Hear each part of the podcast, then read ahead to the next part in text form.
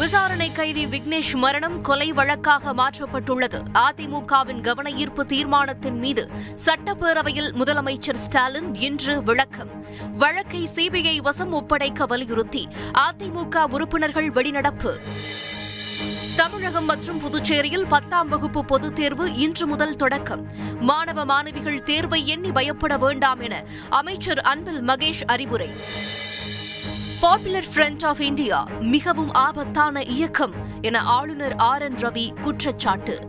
தனியார் கல்லூரியில் நடந்த புத்தக வெளியீட்டு விழாவில் பரபரப்பு பேச்சு. பழி வாங்கும் நோக்கில் பட்டின பிரவேச நிகழ்வுக்கு தடை விதிக்கப்பட்டதாக இபிஎஸ் பரபரப்பு குற்றச்சாட்டு. பட்டின பிரவேச விவகாரத்தில் முதலமைச்சர் நல்ல முடிவெடுப்பார் என அமைச்சர் சேகர் பாபு இன்று உறுதி. மனிதரை மனிதர் சுமக்கும் முறை மாற வேண்டும் என மார்க்சிஸ்ட் எம்பி சு. வெங்கடேசன் கருத்து. தஞ்சை ஒரத்த நாட்டில் ஷவர்மா சாப்பிட்ட மூன்று பேருக்கு வாந்தி மயக்கம். சேலம் தஞ்சை உள்ளிட்ட பல்வேறு மாவட்டங்களில் உணவு பாதுகாப்புத்துறை அதிகாரிகள் இன்று அதிரடி சோதனை. நாகையில் கெட்டுப்போன இருநூற்று ஐம்பது கிலோ கோழி இறைச்சி பறிமுதல். உக்ரைனில் அணு ஆயுதங்களை பயன்படுத்தப் போவதில்லை.